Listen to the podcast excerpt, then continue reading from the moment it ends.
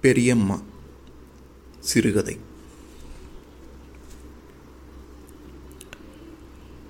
அவ கிடக்கறா போய் வேலையை பாடுறா. இப்படி சொல்லும் அம்மாவை எனக்கு பிடிக்கவில்லை. ஏன் இவ்வளவு கோபம்? ஏன் இவ்வளவு வெறுப்பு? ஒரு சிறிய சண்டையை பேசி பேசி இத்தனை பெரிதாக ஆக்க வேண்டுமா? சண்டைகளால் உறவுகள் ஏன் பிரிய வேண்டும்? வீட்டுக்கு வெளியில் காம்பவுண்ட் சுவரில் சாய்ந்து நின்று கொண்டு யோசனையில் இருந்த என்னை பெரியம்மாவின் குரல் அழைக்க திரும்பினேன். சுரேஷு போயிட்டு வரட்டாப்பா? என் தலையை தொட்டு தடவி விடைபெற்று கொண்டு செல்லும் பெரியம்மாவை எப்படி சமாதானப்படுத்துவது என்று தெரியவில்லை. ஏன் இருக்கலாம்ல? என் கேள்விக்கு சிரிப்பை மட்டுமே பதிலாக தந்துவிட்டு கிளம்பிச் சென்றது. பெரியம்மாவிற்கு என் மீது இருக்கும் பாசம் எனக்கு தெரியும். எங்கள் வீட்டிற்கு வரும்போதெல்லாம் வாங்கி வரும் வர்க்கி பிஸ்கட் தேங்காய் பன்னில் எல்லாம் அவர்களின் அந்த பாசத்தின் வாசனையை என்னால் உணர முடியும்.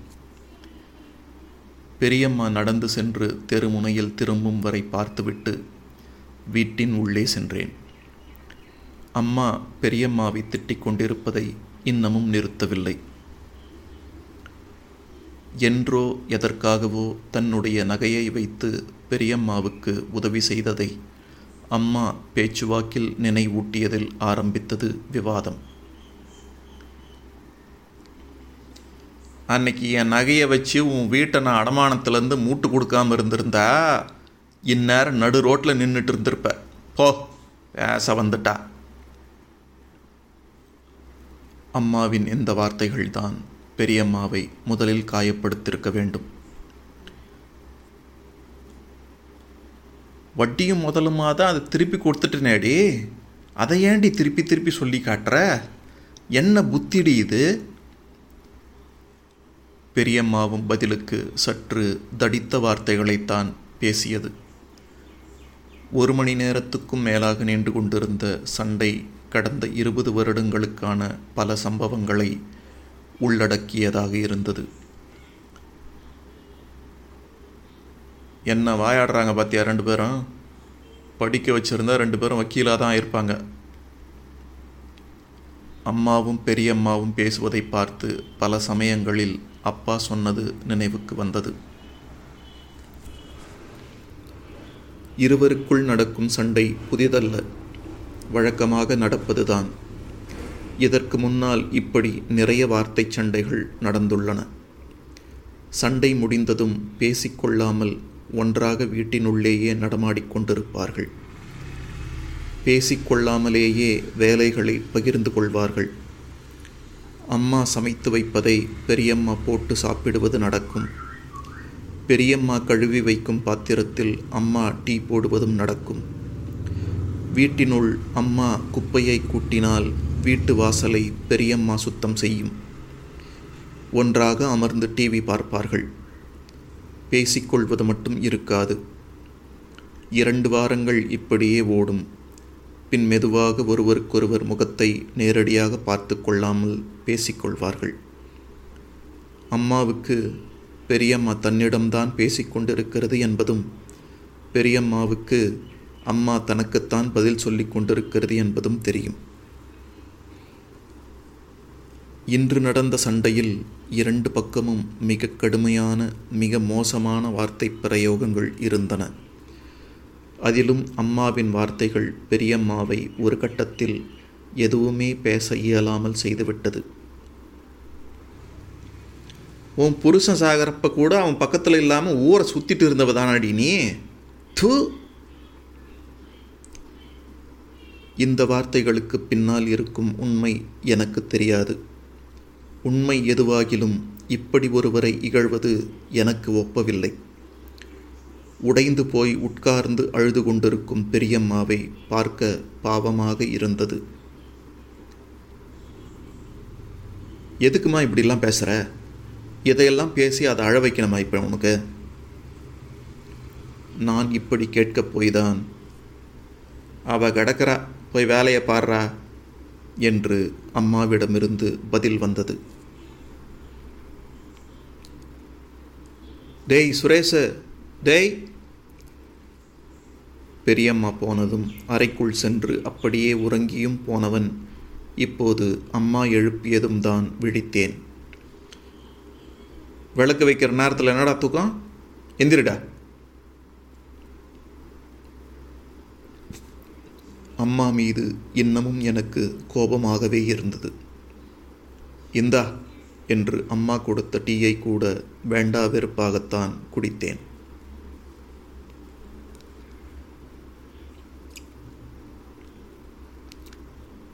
அந்த ஊர் பஸ் ஸ்டாப்பில் இறங்கி கடைத்தெருவை தாண்டி ஒரு சந்துக்குள் நுழைந்தால் இடைவெளி இல்லாமல் கட்டப்பட்டு இருக்கும் சிறு சிறு வீடுகள். பல வீடுகள் சுண்ணாம்பு சுவர் வீடுகளாக இருக்கும். சில வீடுகளே சிமெண்ட் வைத்து கட்டப்பட்ட வீடுகள். அதிலும் சில சமீபத்தில்தான் சுண்ணாம்பு சுவர் வீடுகளிலிருந்து சிமெண்ட் வீடுகளாக உருவெடுத்திருந்தன. அந்த சந்துக்குள்ளும் இடது வலது என்று சில குட்டி குட்டி சந்துகளை தாண்டி கடைசி முட்டுச்சந்தில் இருக்கும் அந்த சிறிய சிமெண்ட் வீடுதான் பெரியம்மாவின் வீடு. மூன்று அறைகள். அதில் இரண்டு மற்றவர்களுக்கு வாடகைக்கு விட்டிருக்கும். ஒரு அறை பெரியம்மாவுக்கு. மூன்று அறைகளுக்கும் சேர்த்து வெளியில் பொதுவாக ஒரு கழிப்பறை மற்றும் குளியலறை. பெரியம்மா பெரும்பாலான நாட்களில் எங்கள் வீட்டில் இருந்தாலும் அந்த ஒரு அறையை மட்டும் எப்போதும் வாடகைக்கு விடாமல் பூட்டி வைத்திருக்கும்.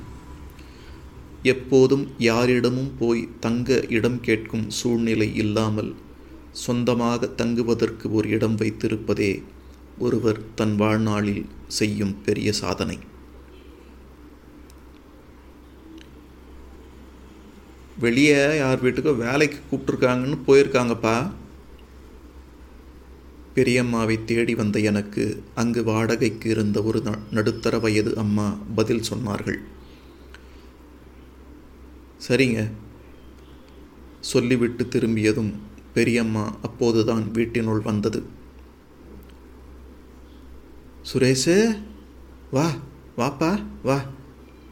எப்போ வந்த? பெரியம்மாவுக்கு ஒரே சந்தோஷம். இப்போ தான் தம்பிக்கிட்ட சொல்லிட்டே இருந்தேன் வெளியே வேலைக்கு போயிருக்காங்கன்னு. தம்பி யார்? தங்கச்சி பையனா? கேட்ட அந்த அம்மாவுக்கு பதில் சொல்லிக்கொண்டே பூட்டி வைத்திருந்த அறையை திறந்து பாயை எடுத்து விரித்து உட்காரச் சொன்னது. காலேஜுக்கு போகலையா இன்னைக்கே? இல்லை பெரியம்மா மதியம் லீவு அதான் பார்த்துட்டு போகலான்னு வந்தேன். நீ எப்படி இருக்க? நல்லா இருக்கேன் ராசா.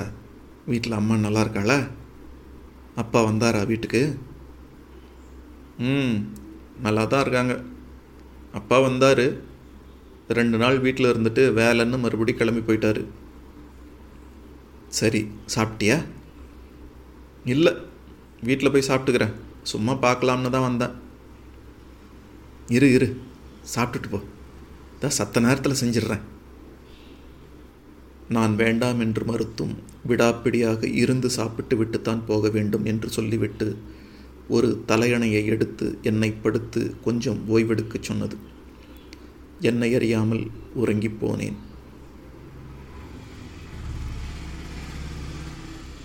படுத்துக்கிறா சார்? படு. சுரேஷ் படுப்பா. தூக்கம் கலைந்து எழுந்து உட்கார்ந்தேன்.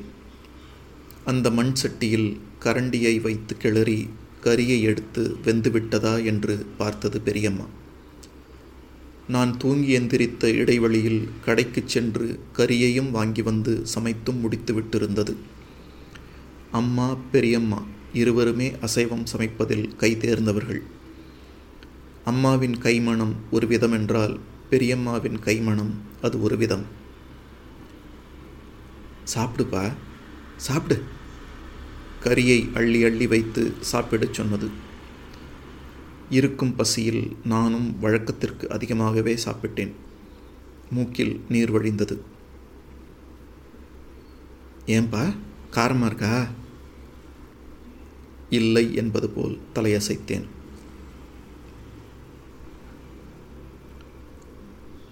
அடுத்த மூன்று மாதங்கள் காலேஜில் தேர்வுக்கு தயாராவதில் இருந்து தேர்வுகளை எழுதி முடிப்பது வரை ஓய்வில்லாமல் கழிந்து கொண்டிருந்தது.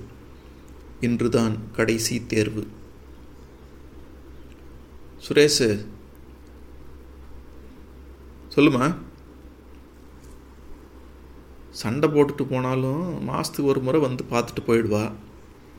என்னாச்சுன்னே தெரியல. காலேஜ் முடிச்சுட்டு ஒரு எட்டு போய் பார்த்துட்டு வந்துடுறியா?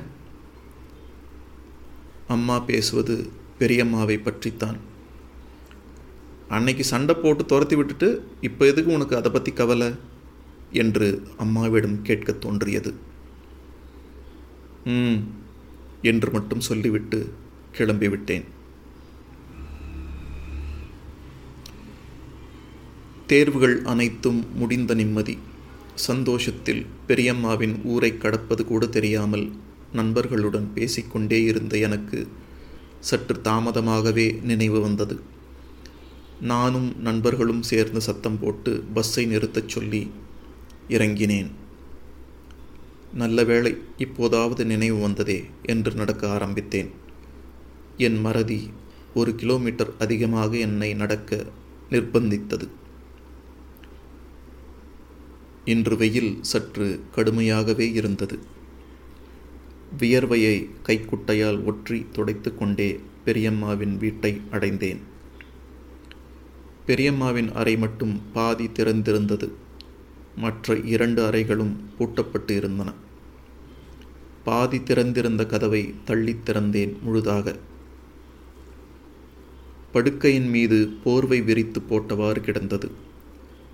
தூங்கி எந்திரித்து எங்காவது போயிருக்கும் என்கிற எண்ணத்தில் அறைக்கு வெளியில் வந்து நின்று அழைத்தேன். பெரியமா பெரியமா இடைவெளி விட்டு இதேபோல் நான்கைந்து முறை கத்தி அழைத்தும் பயனில்லை காத்திருந்து பார்த்துவிட்டு செல்வதா? அல்லது நாளை மீண்டும் வந்து பார்ப்பதா? என்கிற யோசனை. நாளையே வந்து பார்ப்போம் என்கிற முடிவுக்கு வந்தவனாய் பத்து அடி நடந்தே விட்டேன். இன்னொரு அறையில் வாடகைக்கு இருக்கும் அந்த அம்மா எதிரில் வருவது தெரிந்து நின்றேன். வா தம்பி எப்போ வந்த? இப்போதான்க்கா. பெரியம்மா இல்லை போல் இருக்கே எங்கே போயிருக்காங்க? ஐயோ அவங்களுக்கு ஒரு வாரமாக உடம்பு சரியில்லாமல் இருக்குது தம்பி. உள்ளார தான் படுத்திருப்பாங்க. சொல்லிக்கொண்டே என்னை தாண்டி போன அந்த அம்மாவை பின்தொடர்ந்து நானும் சென்றேன். படுத்திருக்காங்க பாருப்பா. பழனியம்மா? பழனியம்மா யார் வந்திருக்கா பாரு? சொல்லிவிட்டு தன் அறைக்கதவை திறக்கச் சென்று விட்ட அந்த அம்மாவை புரியாமல் பார்த்தபடி அப்படியே நின்று கொண்டிருந்தேன். கதவை திறந்து கையில் இருந்த பையை அறைக்குள் வைத்துவிட்டு மீண்டும் வந்த அந்த அம்மா பெரியம்மாவின் அறைக்குள் நுழைந்து கீழே விரித்து போட்டபடி கிடந்த போர்வையை மேல் பக்கத்திலிருந்து மெதுவாக எடுத்துவிட நான் அதிர்ந்தே போனேன். போர்வையோடு போர்வையாக அது என் பெரியம்மா. முகம் மட்டும் போர்வைக்கு வெளியில் தெரிந்தது. கன்னங்கள் ஒட்டியிருந்தன. கண்ணுக்கு கீழே எலும்புகள் தெரிந்தது. உன் தங்கச்சி பையன் வந்திருக்கான் பழனியம்மா. பாரேன் எனக்கு உடல் முழுவதும் நடுங்க ஆரம்பித்தது. பாரு பழனியம்மா என்று அந்த அம்மா பலமுறை சொன்ன பிறகே பெரியம்மா லேசாக கண்கள் திறந்தது. பெரியம்மாவுக்கு கண்கள் உள்ளே போயிருந்தன. உதடுகள் வெடித்து காய்ந்து போயிருந்தன. கண்களை திறக்க முடியாமல் திறந்து லேசாக தலையை உயர்த்தி அதன் முன் உடல் நடுங்கி நின்று கொண்டிருந்த என்னை பார்த்தது. சுரேச ஈனஸ்வரத்தில் பெரியம்மா என்னை பெயர் சொல்லி அழைத்தது. என்னால் அங்கே நிற்க முடியவில்லை. வெளியில் ஓடிப்போனேன். அழுகை வந்தது. கட்டுப்படுத்த முடியவில்லை. அழுகையை நிறுத்த முடியாமல் கேட்டேன் அந்த அம்மாவிடம். என்னாச்சு பெரியம்மாவுக்கு? ஜுரம்தான் தம்பி. மாத்திரை போட்டும் சரியாகலை. நான் ரெண்டு நாள் கஞ்சி வச்சு கொடுத்தேன். கொஞ்சம் பரவாயில்லாமல் இருந்துச்சு. அதுக்கப்புறம் அந்த கஞ்சியையும் குடிக்கிறதில்ல? நான் வேலைக்கு போயிட்டேன்னா அதுக்கு செஞ்சு கொடுக்க பார்த்துக்க யாரும் இல்லை. உங்கள் வீடு தெரிஞ்சிருந்தா வந்து சொல்லியிருந்திருப்பேன். ஹா- ஹாஸ்பிட்டலுக்கு கூட்டிட்டு? என்னால் பேசவே முடியவில்லை. நான் ரெண்டு மூணு முறை கேட்டு பார்த்தேன் தம்பி. பிடிவாதமாக வரவே மாட்டேன்னு சொல்லிடுச்சு. கொஞ்சம் தயவு செஞ்சு பார்த்துக்குங்க. நான் நான் போயிட்டு அந்த அம்மாவை கையெடுத்து கும்பிட்டு விட்டு திரும்பி வருவதாக சொல்லிவிட்டு வெளியில் விரைந்தேன். அம்மா! அம்மா! செருப்பை உதறி எரிந்துவிட்டு அழுது கொண்டே அம்மாவை அழைத்தபடி வீட்டினுள் ஓடினேன். இதுவரையில் என்னை அப்படி பார்த்திராத அம்மா ஏதோ அசம்பாவிதம் நடந்துவிட்டதை உணர்ந்ததைப் போல ஓடி வந்து என் அருகே பதட்டத்துடன் நின்று கேட்டது. என்னாச்சுடா சுரேஷ? பேச்சே வராமல் அழுது கொண்டே இருந்தேன். டேய் கேட்குறேன்ல சொன்னா தானடா தெரியும்? பெரியம்மா பெரியம்மா சொல்லு போய் பார்த்தியா எப்படி இருக்குன்னு நீயே போய் பாருமா என்று பெரிதாக உடைந்து அழுதேன். அம்மா சற்று பதட்டப்பட்டாலும் என்னைப் போல உடைந்து அழவில்லை. முதலில் என்னை சமாதானப்படுத்தி ஆசுவாசப்படுத்தியது. அழுகை மெல்ல மெல்ல குறைந்ததும் விஷயத்தை கேட்டறிந்தது. பொறுமையாக. சரி அவளுக்கு ஒன்றும் ஆகாது நீ அழாத இரு வந்துடுறேன். சொல்லிவிட்டு வெளியில் சென்று பத்து நிமிடங்களில் பக்கத்து விட்டு நான்சி அக்காவுடன் வந்தது. என் அருகில் வந்த நான்சி அக்கா பெரியம்மாவுக்கு ஒன்றும் இல்லைடா. போய் இங்கே அழைச்சிட்டு வந்துடலாம் வா. நான் வரலக்கா. எலும்பும் தோலுமாக இருக்கும் பெரியம்மாவை பார்க்க எனக்கு மனமில்லை. அப்படிலாம் சொல்லக்கூடாது. கிளம்பு கிளம்பு. பெரியம்மாவை அழைத்து வர ஒரு வாடகை கார் ஏற்பாடு செய்யப்பட்டது. நான் அம்மா நான்சி அக்கா. போய் சேர்ந்ததும் காரை மெயின் ரோட்டிலேயே நிறுத்திவிட்டு டிரைவரையும் அழைத்து கொண்டு சென்றோம். காமாட்சி அம்மா வந்திருப்பதையும் உணர்ந்து கொண்டது பெரியம்மா. ஆமாம் காமாட்சி தான் வந்திருக்கேன். பேசாமல் படு. தனக்கே உரிய அந்த திமிர் கலந்த பேச்சை அம்மா இப்போதும் விடவில்லை. போர்வையை முழுவதும் எடுத்துவிட்டு பெரியம்மா உடல் முழுவதும் தண்ணீர் வைத்து துடைத்து புடவை சரி செய்து தலைமுடி சரி செய்து பின் நான்சி அக்காவிடம் போலாம் என்று சொல்லும் அம்மாவை ஆச்சரியமாக பார்த்தேன். சிறு தயக்கம் இல்லை நடுக்கம் இல்லை கலக்கம் இல்லை. பெரியம்மாவை காப்பாற்றிவிட முடியும் என்கிற நம்பிக்கை மட்டுமே அம்மாவிடம் இருந்தது. ஒரு பக்கம் டிரைவரும் ஒரு பக்கம் நானும் நான்சி அக்காவும் பெரியம்மாவை தூக்கி கொண்டு நடந்தோம் கார் நிறுத்தப்பட்டிருக்கும் இடம் வரையில். பின்னர் எதற்காகவும் தாமதிக்காமல் எங்கள் ஊரில் அந்த மருத்துவமனை முன் சென்று நின்றது கார்.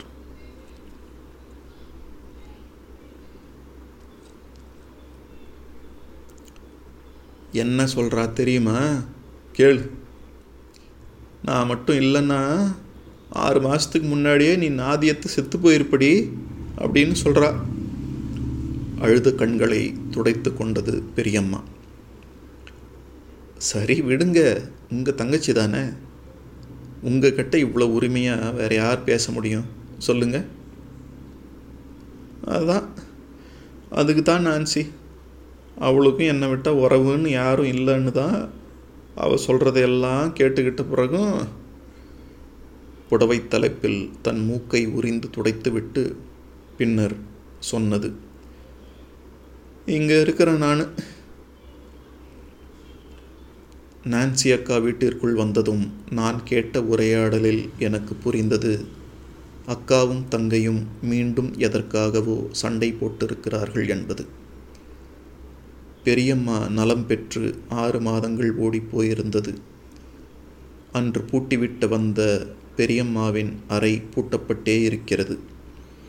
இவர்களின் சண்டைகள் உறவை பிரித்து பார்க்கிறதே தவிர முழுதாக உடைத்து பார்க்கவில்லை. அம்மாவும் மாறவே இல்லை. சரி உன் தங்கச்சி பாரு. நீ சாப்பிடாம சாப்பிட மாட்டேன்னு சாப்பிடாம உட்காந்துருக்கு வீட்டில் போ. என்னுடைய கிண்டல் பெரியம்மாவிற்கு புரிந்துவிட்டதென்பது அது கொடுத்த பதிலில் தெரிந்தது. யாரு? அவளா? ம்